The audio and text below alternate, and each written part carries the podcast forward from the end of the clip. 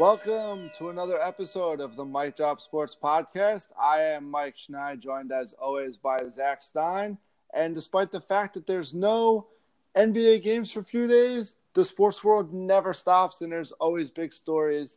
And we're going to drop the mic on all those big stories. But first, what's up, Zach? How's it going? Yeah, it's been better.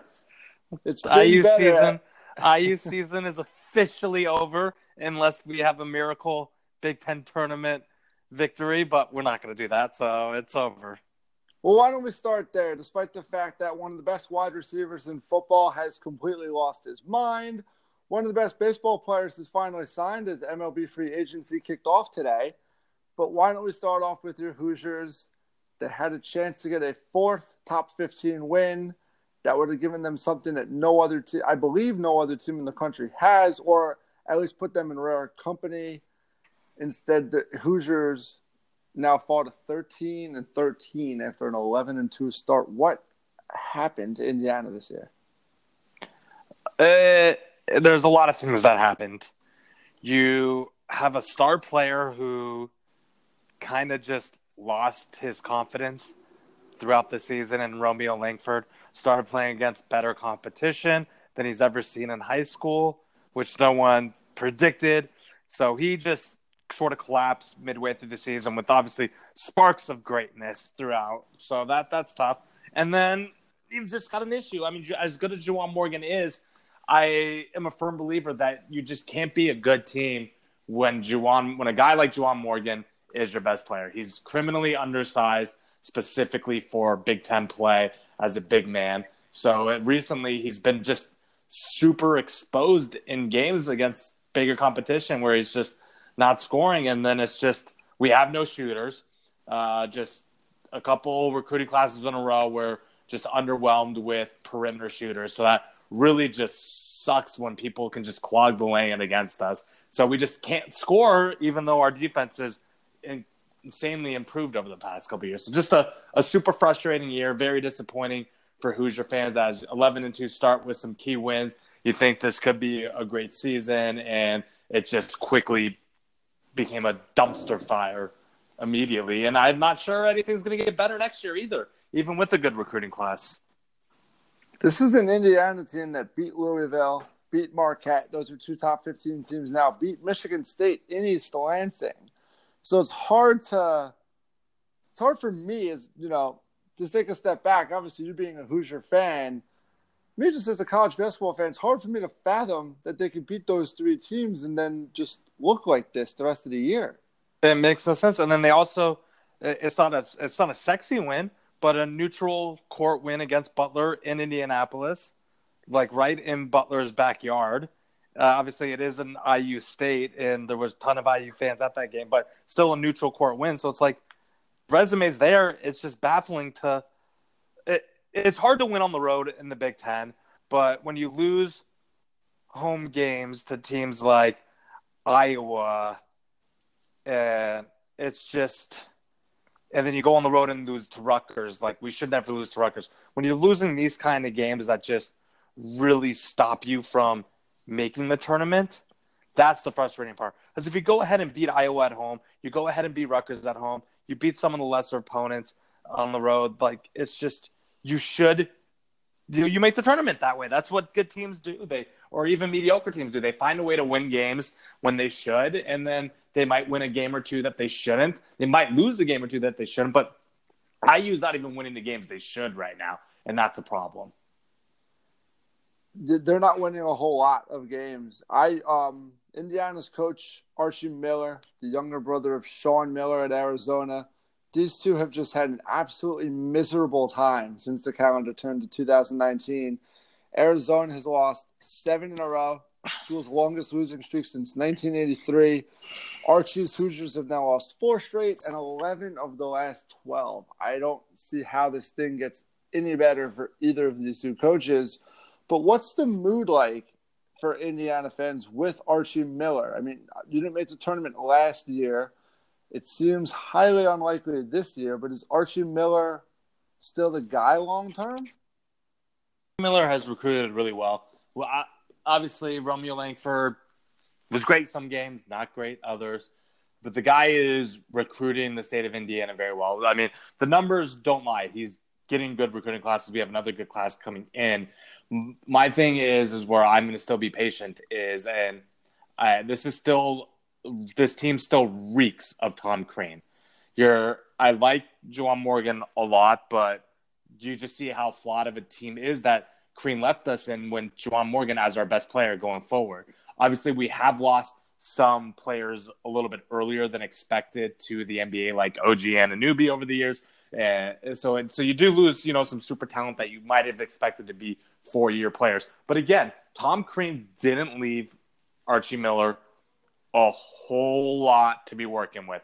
We're working with a core roster of Crean guys of Juwan Morgan, who's fine, but then Justin Smith, who's criminally underperformed, then uh, Devonte Green, who just he plays too fast for his own good, and then we're starting a guy like Zach McRoberts, who was a walk on for most of the season.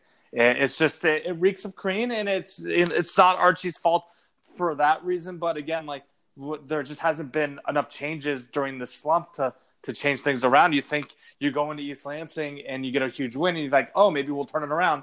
You take one huge giant leap forward and then three giant leaps backwards right after that and it's just it's just super frustrating and you just hope it turns around quicker than than later and tom crean you mentioned that this team kind of reeks of him they're he's he's at georgia right now they're 1 and 11 he did just somehow get the number two player in the country to commit there but he's sitting there at georgia blaming everybody else except for himself saying that the players aren't good enough. The coaching staff before him left bad players.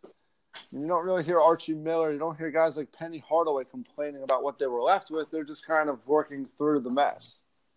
Eh, and that's been Crean's MO when he was at IU, too. Whenever things were going tough, he never owned up to anything ever. It was, oh, we don't have a captain on our team. Oh, we don't have a leader. We don't have people being vocal on the team. And while that might be true, there could definitely be you could definitely look at some of the players and be like, oh, could they be better? But good leadership creates good leaders on the court. And I just don't think Crean really did that since Oladipo was around, and Oladipo was a rare breed. I mean, that guy, that that guy had it. Like, there's there's that it factor with college players and NBA players.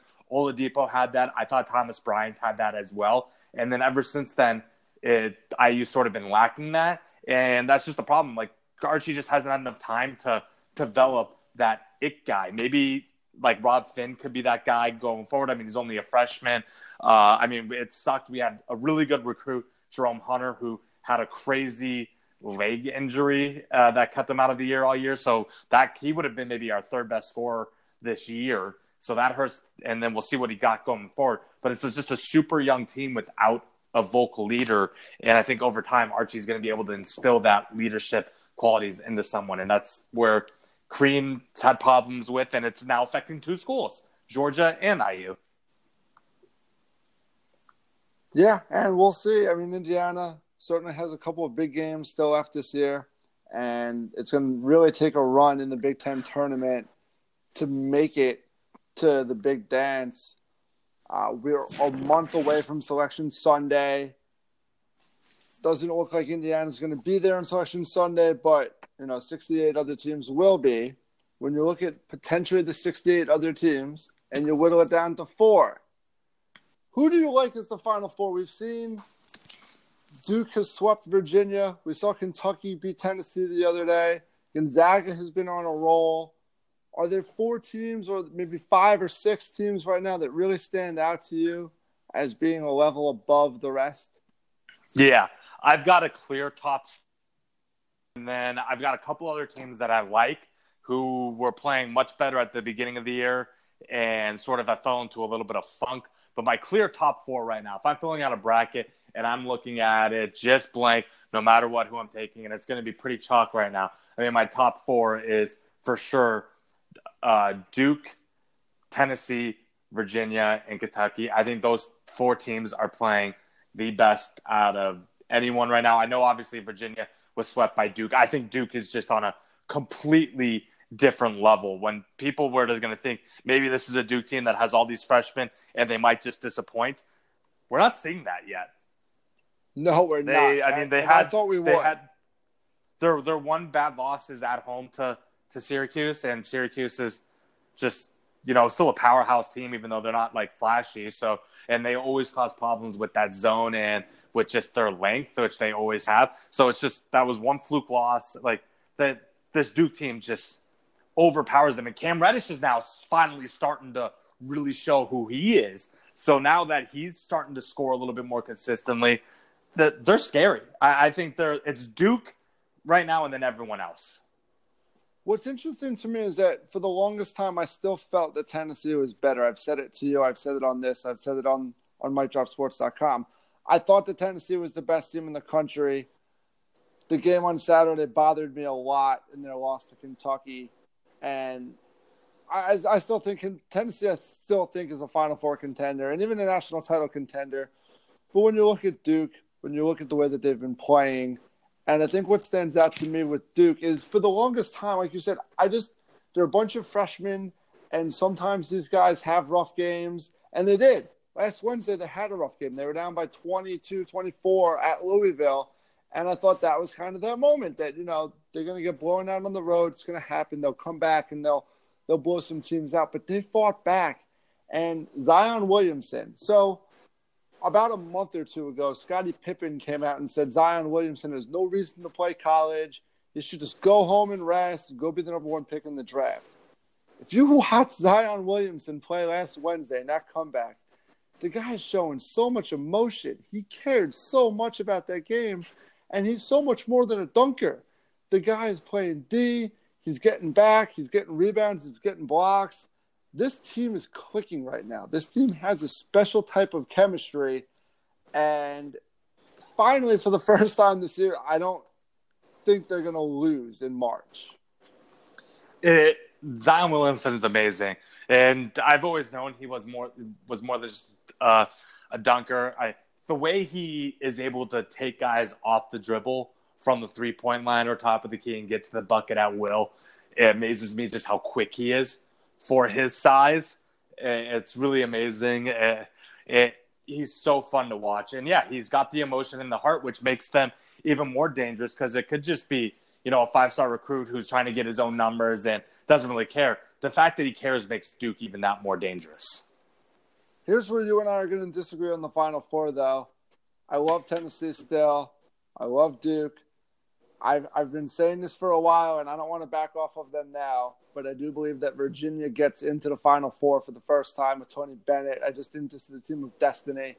They probably won't have to play Duke before the Final Four, unless they play each other in the Elite Eight. So that's the Virginia's benefit since they're 22 and 0 against non-Duke teams. And my fourth team is Gonzaga. Gonzaga is just playing so well. I know they play in a dinky conference against no good teams. I just really like that team. I really like the way that they're playing. And despite Kentucky's incredible performance the other day, I have them on the outside looking looking in for now. But I love the way that Kentucky is playing. And that was such a statement win over Tennessee. Did you learn anything about either of those two teams? Um, that I, win? I've been watching a lot of Kentucky and Tennessee this year. That was by far the worst I've seen Tennessee play all year. I thought they would give them a little bit of fight. Kentucky, I very on our very first podcast. If you go back and listen, I I said one of the teams that really disappointed me was Kentucky at that time. So, so about Yep. two months ago or whatever that was, and, and I but I did say just wait until uh, Coach Cal gets this team playing well. They are doing it a little bit earlier than I thought. This team is rolling. PJ Washington is a stud. I love Tyler Herro's game. They this is a really good inside out team with a lot of bigs, a lot of length, and just good big depth around this Kentucky team. And Coach got PJ them- Washington is amazing. yeah, he's he's a pro. Eh, it, it's really they're just super talented and they're playing with a ton of confidence. And that blowout win against Tennessee has got them on cloud nine right now for sure. So, including Gonzaga, there's a clear top five. You had mentioned that there were a few other teams to look for. Who are those teams that you're kind of keeping an eye on that could sneak in there? I still like Michigan. I know that they haven't been scoring as much as they were at the beginning of the year, but that team is just so deep and so skilled uh, I really do think they go as Brazdeikis goes. So he either has a monster game or he kind of has like a four or six point game dud. So really, as he goes, and Jordan Poole, Xavier Simpson is so fun, small little guard who does these little hook shots in every single game that are amazing to watch. Uh, I think I think they could be sneaky if they get hot. They they are one of the best teams in the nation. Uh, and then uh, so I think yeah, and then Gonzaga was going to be my other one. So I think Duke, Tennessee. Virginia, Kentucky, Michigan, and Gonzaga. Those are like my six teams that I think are above everyone else. So if if we get someone who who wins outside of that six, I think I'd be a little bit shocked. But it's good. I mean, that's six teams. Normally, you don't get to say there's six teams that you can see winning a national championship. There is a seventh that I can see, and it's large. We're we're doing this on a Tuesday night, so this is largely contingent on what happens on Wednesday night. I think Carolina could beat Duke. I'm really, really excited to see this game because North Carolina is playing really well, and I think with the right bracket and the right draw, they can sneak into the Final Four. But we're going to learn a lot about them one way or another against Duke. If they can play them tough, if they can hang around, um, I, I, I still think that this Tar Heel team could make some noise in March. I, I agree with that. I mean, I've been tweeting about them a lot over the past couple weeks, but then they haven't been covering. But that doesn't mean they're a bad team. Um, but yeah, they're they're a really interesting team. They have a really a, a, lot of really good players, but they are a Jekyll and Hyde team from three. Yes. So so yep. So definitely what you mean. But they get hot, they're very unbeatable. I mean, this is a team that's consistently going out there and scoring almost 90 points every single game right now. The, so the offense the is I, going is really going right now. Yeah, and the thing that intrigues me about them is they have five losses. Three of them are to teams that we're talking about being in the Final Four: Virginia, Kentucky, and then Michigan is on your outside looking in. Louisville, who is a top 15 team, and Texas, and apparently North Carolina has never beaten Texas. I think they've lost like their last seven to the Longhorns. so it's they're playing really well. I just I don't I think they're going to beat Duke in Cameron, but I wanted to just see how they play. I want to see how they handle the pressure, how they handle Zion and Barrett, and how they handle this team, and that will tell me a lot about how this team can progress from now through the rest of the season. They end the season with Duke at home, so I think they have a better chance of winning that certainly than on Wednesday night. But I'm intrigued by North Carolina. One thing that you know intrigues me as always is going into March Madness, people always want to see those mid majors and the Cinderella stories. I think we're well past Gonzaga being a mid major despite their conference. But the two teams in the top 10 right now, of course, Nevada and Houston are sort of those non traditional powers. How far do you see those teams going, making a run of any sort? Oh, I, I, I've watched each team maybe one or twice this year. They are very good teams.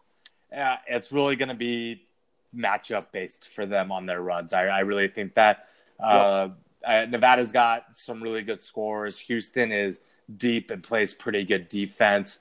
So it, it's really just going to be matchup based. I though I mean they'll probably be you know each what three seats maybe in the tournament right now. Maybe maybe one of them sneaks into it too. Maybe, maybe two if enough teams lose and they yeah. win out from now yeah. the conference tournaments. So, so there would definitely. I, I it would be dumb not to advance them into the Sweet 16. But I mean, I don't see them losing the first round games. They're very good to to lose to, because uh, they're not. I, I don't. They're going to be ranked too high. They're going to be too high of a seed to face maybe like like a 10 seed Temple. I, I could see Temple being a a trendy uh, like double digit uh, Sweet 16 team. So unless like they got to face like a team like Temple in that second round for me to really maybe see them getting a loss there. They're just they they have scoring, and it's not like they're just out of nowhere. Like these are good teams. Yeah, they're both really. I mean, they're outstanding teams, both of them. I've watched Houston play a lot since I have the connection to the American Athletic, and I've watched Nevada enough. I don't really want to talk about them, but I've watched them enough. I, think the ceiling is the Elite Eight. I agree, it's matchup based, of course. I think they can both make runs to the Elite Eight, but you know, if they're going to be paired against one of the six teams that we're talking about and that you're mentioning, I, I don't see them beating them. I think you know Tennessee, Kentucky, Virginia, Gonzaga, Duke. I think those teams are all a clear level above Nevada and Houston. If somehow they can avoid them, they can make a run to the Final Four. But I don't see how they can avoid all of those teams. Yeah, like right now, I'm looking at Lunardi's bracket. He has Nevada as a four seed against what? Vermont. I I think four seed is a little disrespectful right now, but I yeah. just think Nevada Nevada steamrolls Vermont, and then I think they get an unlucky matchup against five seed Louisville in the second round game. So I think uh, that'd be a good game. It'd be a really good game. So that would be that'd be tough for them to advance. And then I'm looking at the other side of the bracket where Houston's a three seed right now facing UC Irvine. They're going to steamroll them. And then this is where I could see Houston going on a run because then they would face Iowa in the next round. And I think they would crush Iowa. And then they would play the winner. And then if they got to the Sweet 16, that they're in uh, UNC's bracket. So that yeah, would be, like said, they can I mean, make a little run there. High. I mean, they, yeah. you know, if Carolina goes cold, they could sell that one. Then who knows? Gonzaga, I'm looking at it now. Gonzaga's the one there. I mean, I think they're yeah. a level above Houston, but Houston shoots lights out. Who knows? Right. So that's the thing. It comes down certainly to to the bracket and to the draw. It's, it's fun to come up with the hypotheticals of who the best teams are now without looking at the bracket. But I cannot wait. We're a month away from March Madness. I know it's one of your favorite events. Uh, I cannot wait favorite. to sit here and just dissect the hell out of that bracket. I on Sunday. I love Sunday selection. I know that they've really changed up the show for it. It's been weird oh, last few years, but it was horrible uh, last year. Yeah, so hopefully they who they change to, it up. Who wants to see year? the 68 teams before you see the bracket? The whole fun of it is right. to be, you know, that that bubble team, that 68th team. Oh, it was terrible. Uh, but I love filling out brackets, just going gut check and then just changing them up. That's I love Selection Sunday. Even when I use that in it, I still get up for it. Of course, it's always great. And Mike Drop Sports will have tons of coverage of March Madness. Zach and I will have at least a couple of podcasts talking about our favorite games or upsets. And you know you'll be able to check out his, Zach's weekly Stein or daily Stein's Lines column he'll have all your gambling tips throughout the tournament. But today, moving on from college basketball, today was a huge day. MLB free agency started today, even though the Red Sox last won the World Series in November. Finally, one of the top free agents in baseball have signed their contract today. Manny Machado getting a 10 year, $300 million deal from the Padres, despite the fact that everyone was saying that the money's dried up and there's collusion and this and that. He got his money. He got his team. Does he deserve that kind of a contract? He's, uh, regardless of all the negative attention he got while he was on the Dodgers last year, this guy is a, an insane talent. He's still young, so to be able to get, I, I don't know if I, I don't love the ten year contracts giving out to all these star players, even though they do have opt outs involved in it. But it's just still a huge risk. But uh, I mean, the guy is a phenomenal player. And for a team like the Padres, who have Eric Hosmer, a supreme leader in the baseball world, in the, in the locker room, already on that team, I think this just adds to the lineup. They have Wil Myers there. They have no pitching, but they have one of the best farm systems in baseball. So I think the Padres are not going to contend right away with this signing. But again, it, they've locked up Hosmer and now Machado for very long term contracts. And then they got Fernando Tatis Jr. just waiting up. They've got some really good pitchers in that farm system. This is going to be a Padres team in like three years that are just going to come the games all of a sudden. It's an interesting move. I mean, looking at Machado's numbers, he's never hit more than I mean, 37 home runs in a season is his max, and only one 100 RBI season. Only one. It was this year. Yeah, right. And then this year with the Orioles at least was the only time he really crossed 300. He's a 282 hitter in his career. Good for him for getting the money. Certainly, I'm skeptical on 10 year contracts. The two most recent cases, Albert Pujols, uh, we see what kind of decline he's in right now. Robinson Cano, who still has five years left on his deal at 35. I know that Machado is young and can still get better. But the prop, the question that I have about him getting better is how much better can he get without the protection in the lineup? I know they have Hosmer, I know they have Wil Myers. It's not a loaded lineup. It's a good move for the Padres because, I mean, I saw people today saying like, "Oh, why would such a good player go to such a bad team?" I clearly he cares more about the money than the winning. I mean, he can help them win certainly. I think they're on the right path now. I think the interesting thing with the Padres is, you know, they have the third longest postseason drought in baseball. It's they haven't been to the playoffs in 12 years since 2006. 20 years since they were in the World Series. They've never won one. They're one of seven teams to never win a World Series. So I don't know if Machado gets them to that point, but they do have the farm system if they want to develop these guys. If they want to start trading guys, uh, you know, for other All Star caliber players, Manny Machado. This is a, it's, I think it's a great move for the Padres, despite some of the negatives.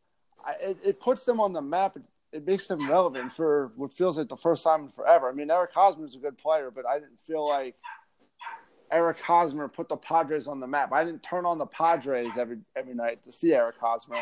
I'm going to be intrigued by Manny Machado just because of how talented he is. Absolutely, it's a no-brainer for both sides.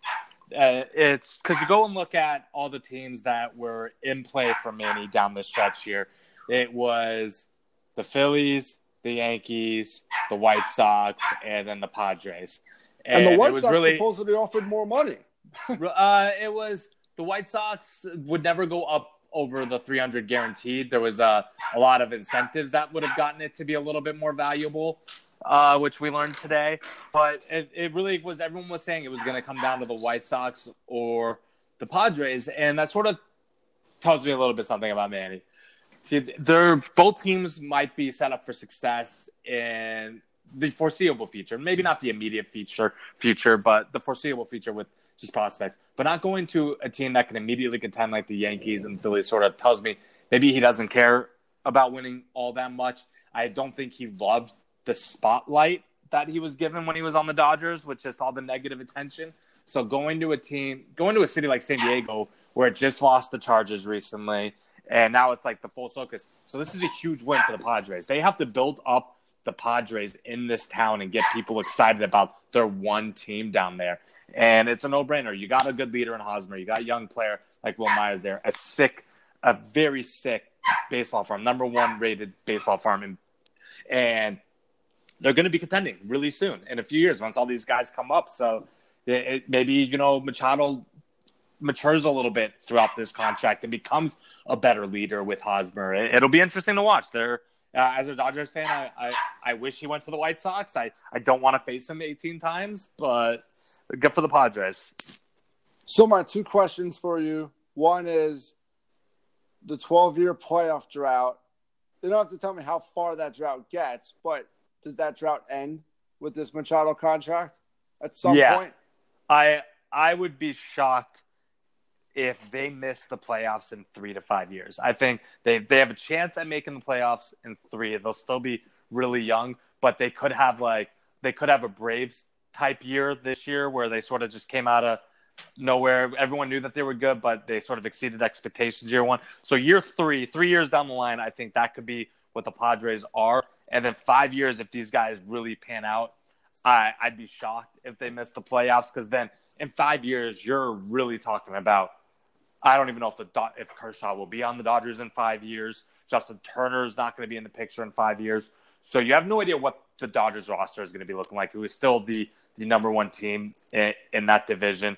The Rockies, Nolan Arenado is hitting free agency, so I don't know if Arenado is going to be on the Rockies in a couple years. So that's the opportunity for the Padres to win the division and get time for the division is there for the taking sooner than later. Yeah, the fascinating here's a fascinating stat with the Dodgers.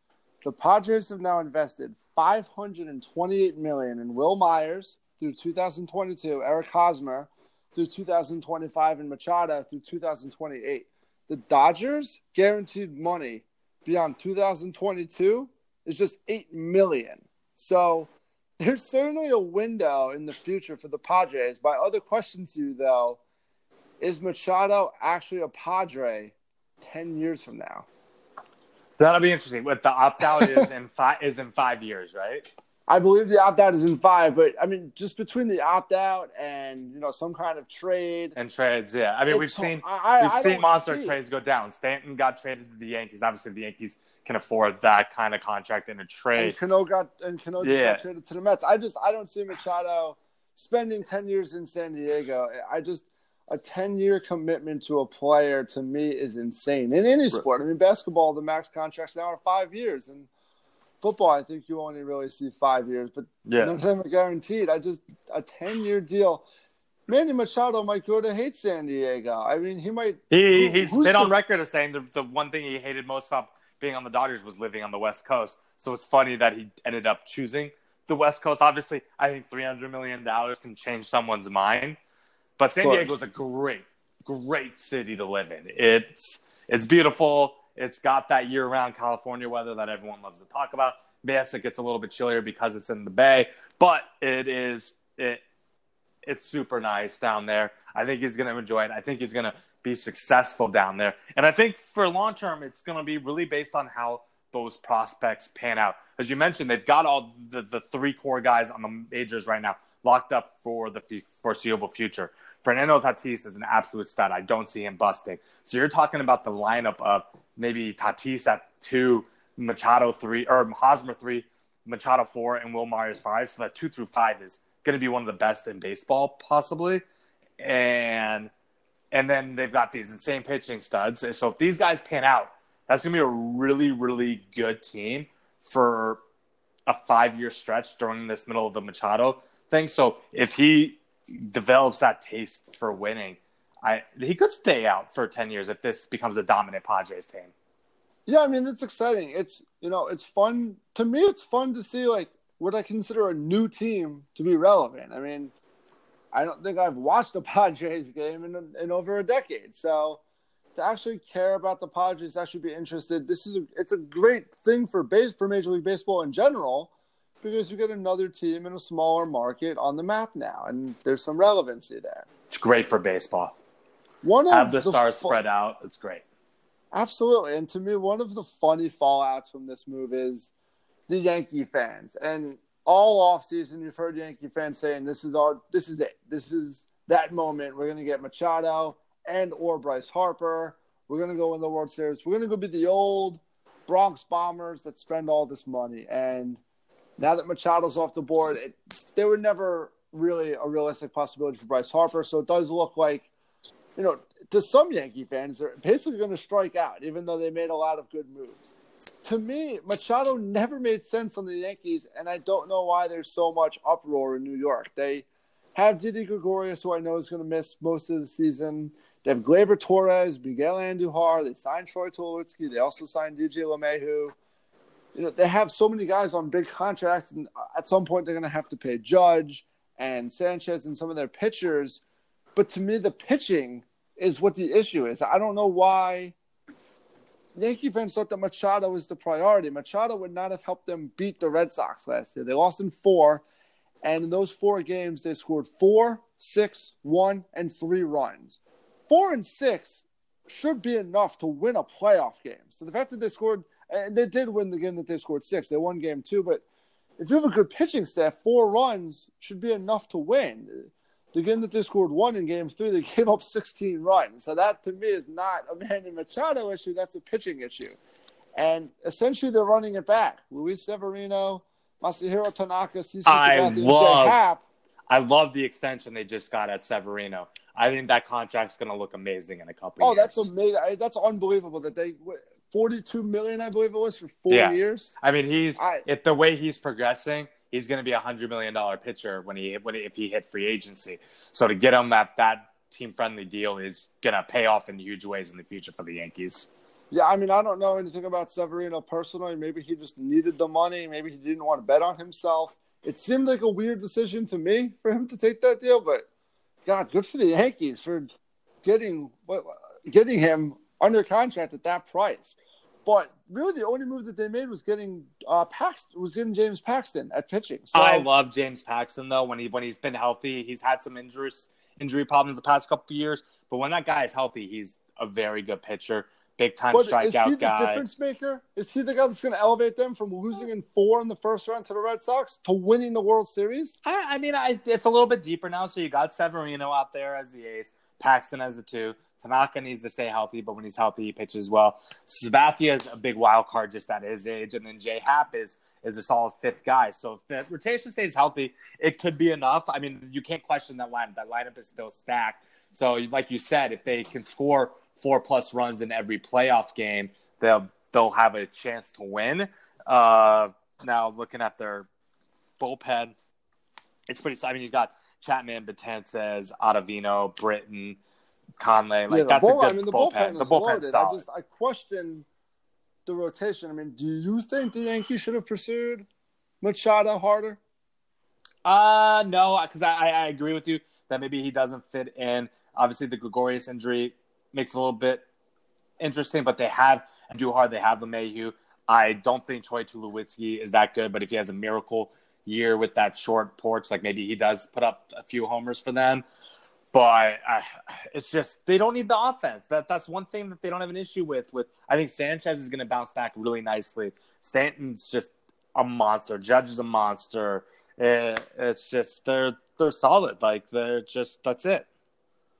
Three hundred million dollars is insane for any athlete to me, and to think that in a couple of years, Mike Trout, who's widely considered the consensus best player in baseball, he'll be a free agent after 2020. And if if Manny Machado's worth 300 million, then Mike Trout's worth 500 million to me. Right. I- Yeah. I mean, Mike Trout is. Well, this is the funny part. Now, I, I still think Phillies are gonna gonna sign Harper. I think they they'll up the offer. Maybe maybe the Nationals come in and offer it. I think that's maybe what Harper's looking for to see if the the Nationals come up to that 310 level. Maybe that puts them over the top. Uh, but if somehow the Phillies miss out on Trout, Trout's a Philly guy, and if they were going to offer this much money to Harper, what would they offer Trout to get the homeboy hero to come back? Yeah, and imagine an outfield with both Harper and Trout over the next few years. I mean, for to get Harper now, it's going to cost at least three hundred five mil. We now know what the price is for Bryce after seeing the Machado contract. He's going to obviously demand more because he's going to want that higher average per year, and then he's going to want the ten years that Machado got. So, again, is Bryce Harper going to be worth that contract to you? And you, is it Philly that you think he goes to? Uh, yeah, I, I, I think it's gonna be Philly. I, it would, if the Nationals were gonna get him, they would have already offered him the contract that he would have wanted to sign there. So I think the Phillies are gonna get a little desperate on the fear of striking out on both of Machado and Harper. So I think, I think you might see the Phillies get up, go up to like three ten.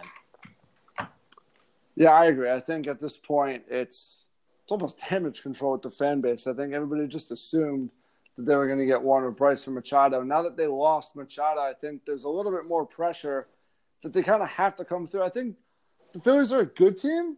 I think Machado makes them a great team. I think he, you know, they'll be in the playoffs. I think with Bryce, they may or may not be a playoff team as of right now. But I just, I think they need him, and I think he'll help lure Mike Trout also in a couple of years. Right. Yeah. It'll be it'll be interesting. I mean, Mike Trout's gonna get stupid money. Right. If Machado gets 300, I just think Mike Trout gets super money. And Nolan, Nolan Arenado is also a free agent next year. I don't know if, I mean, I, I don't think- know if he gets 300 million, but I mean, he's pretty damn good. I'm hoping with the Dodgers not getting Machado and Harper, I really hope that they were holding out to to replace Turner with Arenado. That's my hope now. The, with just for the future because we just don't have the money on the book. So I'm hoping that it is Arenado that we go get. So speaking of, you know, big names switching teams in the NFL, one of the biggest names, very, very badly, wants to switch teams.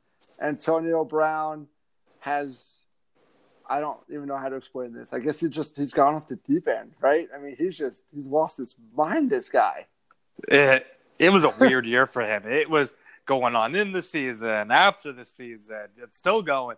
It, it- he's weird. He's still it, one of the best wide receivers in the game. and it looks ridiculous. I could not The stand blonde looking at mustache? him during, Oh my all- God. during NBA All Star Weekend. I could not stand looking at him. The blonde mustache, whatever he did to the curls in his hair, he, he looks like he killed five different animals to wear on himself. The guy has just gone off the deep end. But here's the thing about Antonio Brown: he's unbelievable. And if I'm running a team, I'm still offering a premium package to get him. I'm not scared of these tweets. I'm not scared of this look. This is a guy who is amazing and could be a game changer for a lot of teams. Here's the list of wide receivers to catch 100 passes in six straight years Antonio Brown, and that's it. He's a freak. And this was at a point where before Juju Smith-Schuster really came up, there was really no secondary option out there. I mean, Man- Manny Sanders a little bit in there, but teams had the option to go and just double him and try to slow him down. There was no slowing him down. Granted, he had one of the best chuckers in the NFL throwing him too. Like Big Ben is great for that, but the guy was making ridiculous catches. It's not like a system or anything like that. The guy is super talented. I agree. I I don't think the Vikings are a good fit for Antonio Brown. If somehow we got him, I would be ecstatic, but I don't think we should be giving up the farm when we have so many different issues. I know you are really excited to say like the perfect team for him. I came up with a perfect team that should trade for him and give up a premium package. I wonder if it's the same team actually. Maybe. So I'm going to go. Um, to me, it's a good fit. There's a complimentary wide receiver across from him, so he's got that offensive piece that he likes to have. It, he's got the quarterback with the strong arm, the offensive minded coach, and it's the perfect compensatory piece to go to the Steelers. The team that nobody is talking about. I love the Tampa Bay Buccaneers to get Antonio Brown. I think he'd be a good fit to help Jameis get to the next level. Bruce Arians was the Steelers' offensive coordinator from 2010 to 2011 during Brown's first two seasons in the league. Him across Mike Evans would easily be the best one-two wide receiver combination in the league. And for the Bucs to get him, they could flip Gerald McCoy, who's due $13 million and has been rumored by some people to be a possible cap casualty. Forget the draft picks for a second. The Steelers could definitely use a guy like McCoy to clog the middle of their defense. Obviously, losing Brown is going to hurt them, but with Juju Smith in place, they should go and try and get a veteran defensive piece if they can for Brown, plus a, a pick or two, whatever. But to me, flipping Gerald McCoy and then having Arians being able to work with Brown and Evans and to help elevate Jameis Winston to the next level, it's an idea. It's a match made in heaven to me. That is a good fit. Mike Evans, Antonio Brown would cause nightmares for defenses. If that happens, I am going nuts in my fantasy draft to, to draft Jameis Winston. I will overspend like crazy in my auction. Uh, but Because the thing is- with Winston is he has he has Yeah, a go good ahead. arm. He throws the touchdowns. He just he's turnover prone and he makes mistakes. And I think Arians can help limit those mistakes. And I think having you know Brown is a, a massive upgrade over DeSean Jackson. I, I just think I, I think he'll find a way to limit those mistakes. And sorry, I- who, so who is your team? So a team that I like, and they don't have really that complimentary wide receiver there, but a team that has been good. Their quarterback was very injured all year and tried to battle through it, and they have a good first round pick to offer up. I want to see him get paired up with Cam Newton in Carolina. Ooh, I want to see that. They got the 16th pick. So you got you can package around that 16th pick, probably a first and third round player. I, I haven't looked at contracts on the team. Maybe you send in a, a player with a, a weird contract or something over there. But I think maybe a first and third from the Panthers entices the Steelers a little bit, and that gives because with just Greg Olsen always battling injuries and just on the decline now, Cam Newton needs that serious wide receiver threat with just how good um, McCaffrey is. I think Antonio Brown would get the, that team back in the, the Super Bowl conversation where they were a few years ago. Yeah, that's not a team that I considered. That's a really interesting fit. And I'm glad you said that you would trade that number 16 pick. So you're in agreement with me that, you know, ignore the tweets. ignore the look, ignore all the diva nonsense that's happening off the field. If you needed a wide receiver, you would still trade a premium package to go get Antonio Brown, correct? Absolutely.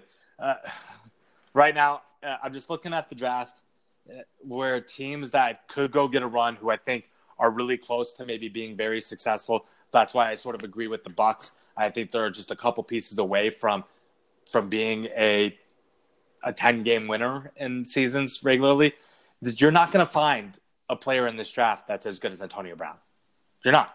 So it's worth No, and not and not right away too. and not right away either. They might develop into great things, but if you are trying to be in win now mode, like the Bucs, like the Panthers, why wouldn't you give up a first round pick and then a little bit more to secure a guy of his talent? You the change of scenery is clearly what Antonio Brown wants and needs, and to go to a win now team that's right there just to get him in line a little bit, and with you know Cam Newton, pretty proven quarterback, Jameis Winston, an up and coming quarterback who I still have faith in becoming really good. I it, those are the two teams that make the most sense to me. Yeah, and the interesting thing about both of those teams is that you know Mike Tomlin has been Antonio's Antonio Brown's only coach, and he's a defensive minded guy. They had Todd Haley. I, they've had some weird turnover at the offensive coordinator position in Pittsburgh. So for him to work with Bruce Arians, for him to work with Norv Turner, the OC in Carolina, I mean, this guy's already good. But imagine working with two of the smartest offensive minds in football. What kind of wonders those two coaches could do with him? It it would be fun. I, I'm excited. Uh, it, it would be so ridiculous if he ends up staying with the Steelers. But I think Antonio Brown came even out today and said that he and Rooney both agreed that change of scenery is needed. So if both him and the owner are on the same page, then the move has to be happening. So is Which it to a, add to the weirdness, he he said that in an Instagram post in which he took a picture with Rooney. So I don't, I don't, it's weird that he's just sitting there smiling, taking pictures with the owner, and saying goodbye. I I think he probably has respect for the organization. I think he just hated what happened in the past year. It just drove him insane. So he's ready for something new. And get in the guy. Every a lot of players get to go and change cities and whatnot, and and a lot of just regular people get to, to have an opportunity to change companies whenever they please. Sometimes change is needed to grow, and uh, it, it could be interesting. I, I I'm just curious to see what the timeline is like on getting a deal done to get him out of there. Well, I think the timeline is early March. If I read correctly, he has a two and a half million dollar bonus due to him. I believe it's March fifth, maybe March second. It's early March, so one would think that the timeline is before the Steelers have to pay that two and a half million. I mean, I think the teams that we named are kind of a little outside the box. I think maybe it's. I, I know that the 49ers have been heavily mentioned. Obviously, they wouldn't trade their first round pick. They picked number two. Yeah, So I, I think that would willing be to settle for much. a second rounder, then that's a great fit. Same thing with the Jets, but the Jets, I don't think the Jets have a second rounder. Actually, I believe they moved it last year to move up to get Sam Darnold. So those are two of the teams that are highly mentioned, but they're not going to trade their first round pick. So it's interesting if they can kind of get in the conversation. Yeah, uh, I mean, the 49ers do make sense as, as team wise. I, I don't know what kind of package they would offer for that. Uh, obviously, Garoppolo could use a outside wide receiver presence to make sure that they keep the middle open for uh, Kittle, and and then maybe that also helps Marquise Goodwin on the outside as well. Uh, so they're they're interesting. Uh, I, I, there's going to be a surprise team in there for sure because obviously we have no idea what's going to happen. Uh, I mean, the Patriots have been saying that they'll do whatever it takes to get ODB. Are they would they go after Brown? Do you you don't know? I mean, I, I think in a perfect world they do, but I, I don't see any any scenario in the world. And they could offer five first round picks. I just don't see the Steelers trading Brown to the Patriots. No, I He'll come back and haunt them forever. But obviously, I mean, the Patriots, and if this guy was a free agent, the Patriots are the perfect fit. I've seen people mention the Packers. I think I've- that's an awful fit. I think I agree. I agree. They were in the back of my head, and it would be so Packers for them to get him. They have a 35 year old first time head coach who has to deal with Aaron Rodgers, who I still think is a little bit of a diva. So you're going to put Rodgers and Brown, and you're going to saddle this 35 year old first time head coach with two diva star football. I mean, they're both incredible and two of the best at their positions. It's a lot to ask for a coach like that. I mean, the teams that we're suggesting have older veteran guys who we know can control at AB. I don't know if Matt LaFleur is the guy that can control Antonio Brown right now at this stage of his career. No, and the Packers are a mess of a team right now. They're yeah, I just there's there's too many other needs. I mean, the Panthers have a pretty good roster. They need to fill some holes on the O line and on defense, and the Bucs have a bunch of holes to fill on defense. Obviously, losing Gerald McCoy, my proposal would hurt, but it sounds like they might want to cut him anyway. So why not just flip him, flip him for Brown? Yeah, I, I am in agreement with you. I, I just I just want it to be over, just with like baseball off season. I hate just rumors swirling around. We could talk about it for days, and you could speculate all you want until it happens, and you just want to go into the season knowing already. And it's just let's let's go, just trade him. What are you waiting for? Let's go. of course. Another fun story to follow in the offseason three Super Bowl MVP quarterbacks that might switch teams. One of them already has. So Joe Flacco to the Broncos. I want to get your thoughts on that in a second. But then Nick Foles and Eli Manning on the other two. All three, I don't think we've ever seen an offseason. I mean, it's rare that one Super Bowl MVP quarterback switches team, but how about three in an offseason? I know that it's kind of circumstances with all three of them, but it's still pretty fascinating story to follow. I don't know what the Broncos were doing. I, I, I don't. I I thought them signing Keenum in the first place was ridiculous. And I know quarterbacks are getting the money, so it's like you can't blame them for for doing it. But uh, the guy's making twenty million next year, maybe, right? No, uh, north of that. North of it, north, north, yeah. And then how much is Joe Flacco making next year? A lot. Yeah. Too much. So probably, I actually, probably, I actually 40, probably 40 million thing, combined. 40 million combined for two quarterbacks. Made sense last year. I mean, it, yeah. made sense. It, it, sure made sense. It, it it is what it is. But now you're paying approximately forty million dollars for a combined ten million dollar a year quarterback. There's for a combined bad quarterback. It's just a bad quarterback. I'm saying like a quarterback who who'd be worth paying ten million dollars a year. So what are they doing? They have so many different problems. So many different problems. Broncos went six I, and ten last year. Did they do they top six wins with Flacco? I've I've always liked Flacco. It. I've always liked Flacco.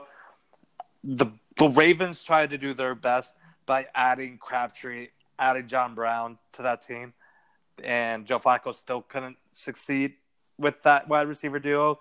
I think he might be getting a little bit better situation with with playmakers here, uh, but you might win seven games. You're not going to be a ten game winner. You're not going to be a playoff team with Flacco. Is John Elway just sabotaging the Broncos to remain the greatest quarterback in franchise history? That's to be it. determined. To be determined.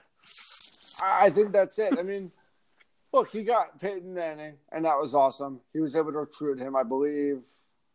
I know the Cardinals off the top of my head were after Peyton. I know there's another team in hot pursuit of the Dolphins were in hot pursuit of him. So kudos to Elway for recruiting Peyton as a free agent. That was a huge him, move by him, and it got a Super Bowl out of it, which is amazing. Absolutely, and that was awesome that Elway was able to do that. But since then, the quarterbacks have been Brock Osweiler, Trevor Siemian, Paxton Lynch, and Case Keenum. Like the absolute garbage of the NFL quarterbacks. Keenum before that miracle year with the Vikings was god awful when given a chance. I, I I'm still in disbelief of how well he played for the Vikings. Uh, and I'm a diehard Vikings fan, and I'm shitting on him right now. So it's just like the, the, the Broncos have gone through the worst QB carousel in the NFL outside of the Browns, but now the Browns are fine with Baker. Yeah, no, it really it has been bad. The funny thing is, is it made sense to me when it happened. I didn't see the Broncos drafting a quarterback because, for one, they hired Vic Fangio, who's a 60 year old head coach. I don't think Vic Fangio, I don't think they hired him you know, to be patient. I don't think Elway has time to be patient. I think the the, the heat is on, despite everything he's done for Denver. I, I think the heat is on for Elway, and I, I always thought that they would go with a veteran. I didn't think it would be Flacco, and I don't think I think of trading a fourth round pick for him is absurd. Maybe they can recoup that and trade Keenum for a fifth, but it's a crazy move. I mean, Flacco is bad. I mean, the numbers over the last few years show that he's bad. It, didn't make sense. I understand why Baltimore traded him. Like that made absolute sense uh, for them to go trade him, especially with just their commitment to Lamar Jackson last year. I I'm shocked Denver was the one who bit. I thought Flacco could have gone to a couple other teams that needed a a gap year or two with a veteran quarterback like Flacco.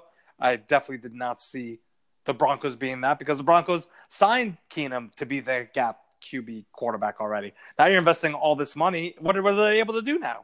Nothing. The funny thing about sort of the response to this trade is everybody laughing at the Broncos, criticizing Elway, criticizing Flacco, when most of those same people, and I believe you might have been one of them, were calling for Flacco to get into that playoff game for the Ravens against the Chargers.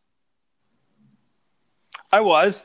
And the only reason why I was yelling for it, obviously, it blew back up in my face because I did make a comeback. But the problem was, is, and it's been proven even in the regular season, when they, it was very hard for the Baltimore Ravens with Lamar Jackson at the time when they were playing really poorly in that game to make a comeback with him throwing the ball. He is very inaccurate. I mean, so was Flacco. But like, you needed to move ball upfield. He wasn't making plays with his legs either. So for me, just watching the game, just on the couch, I was furious with you have a QB who can move an offense up the floor with his arm, and when you're down by multiple TDs that seem like an eternity with a running QB and a run pass offense like type play with with Lamar Jackson in there, it, it just was infuriating me that you weren't even giving a guy a shot who's won a Super Bowl and a playoff game. So yes, I was screaming for it. Yes, if Lamar Jackson turn it around and make some great throws in that game.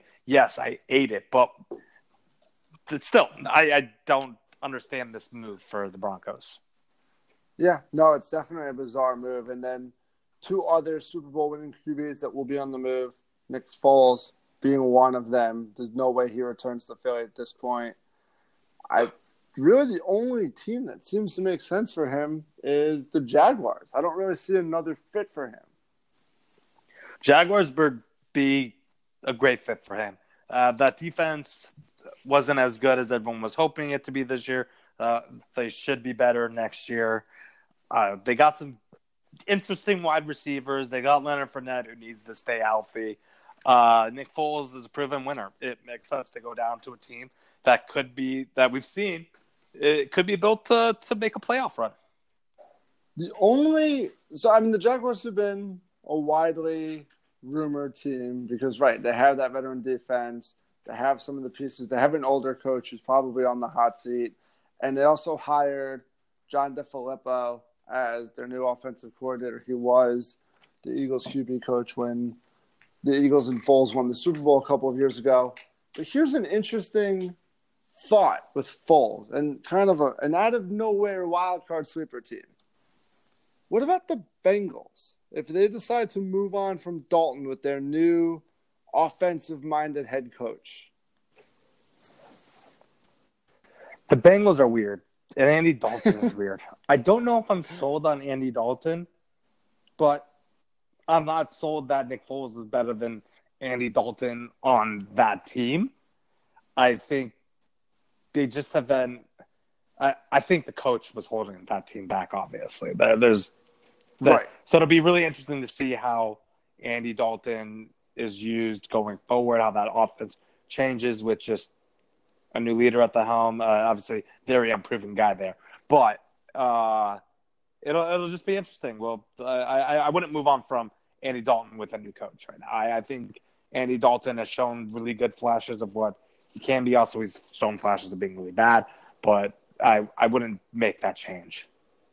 And then the last one is Eli Manning. of course, he won two Super Bowls. Is he going to be back in New York, or do you think they move on from him?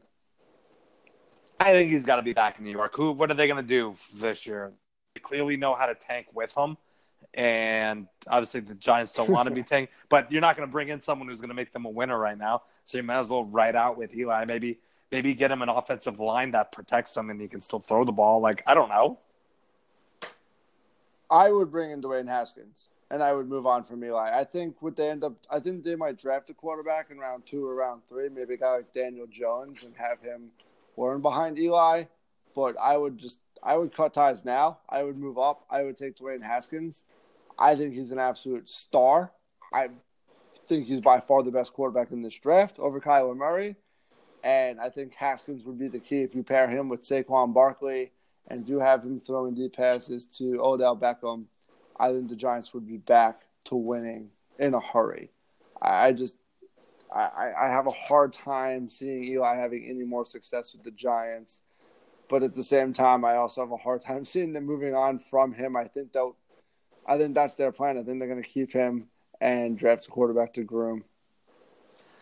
That hasn't really panned out though, because they've taken they uh, they haven't taken anyone like or like Daniel Jones, maybe. But yeah, it, it will be interesting. I, I don't I don't think they move on from him. Yeah, well, this all gets started. I think we're about a couple weeks away from NFL free agents in the beginning of March. We're, we know we're a month away from Selection Sunday. We have no idea how far away we are from Bryce Harper signing or any of these other hundred really good MLB free agents like Gio Gonzalez, Dallas Keuchel, Craig Kimbrel. So, and of course, NBA returns on Thursday following the All Star break. So, so much exciting stuff happening in sports. You can check out MikeDropSports.com for all the latest stories.